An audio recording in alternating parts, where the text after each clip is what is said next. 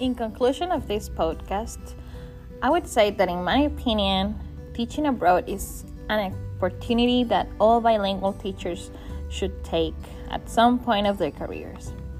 It will make better professionals for the country, it will open doors for you and your family, and it will help you to improve and grow a lot. At the same time, it is great to be an ambassador of your country, to show the world your culture and feel proud of what you are. I do recommend it, even though you're not a, one of those people who dreams about traveling and going around the world. It is a step that should be given, and you will never regret it.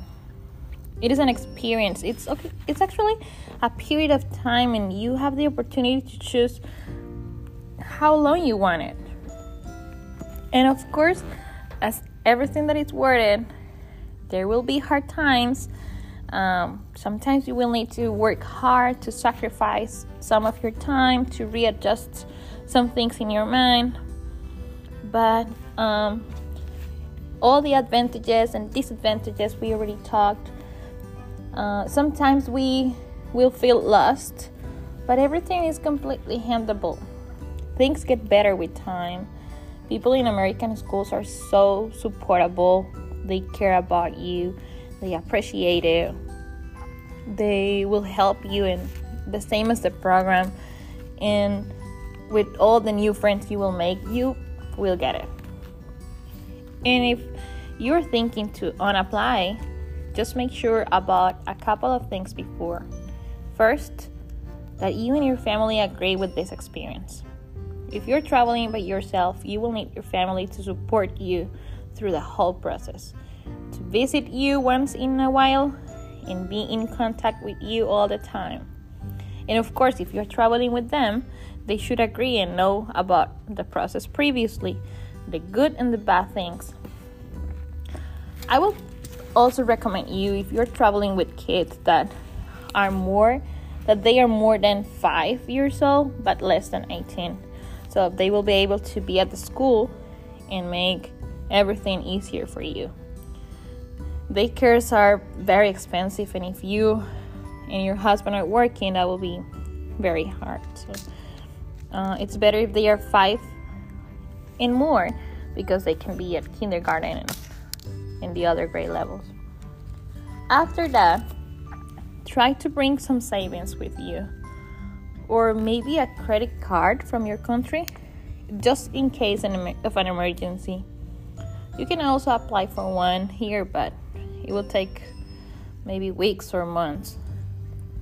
And Participate also offers a loan of two thousand dollars, I think, two thousand five hundred dollars when you're coming, for all the accommodation process. And they always offer this at the beginning of each year, and so don't hesitate to accept it. It is completely necessary at the beginning. We really need to uh, have some money to all the process, and and don't forget, super important, to apply to your spouse spouse's work permit as quickly as you can, because it takes a couple of months. And then be clear with the program when you're applying. If you want to teach in preschool, say it, or primary or secondary, but talk about it. Don't take any position just because they offer you or you think it's the only one you're gonna have. No, there are plenty of positions available here. Pick the one in which you feel more comfortable. Make a research about the school, check the area, the population, the rate that the school has, the neighborhood, and also the renting options close to school.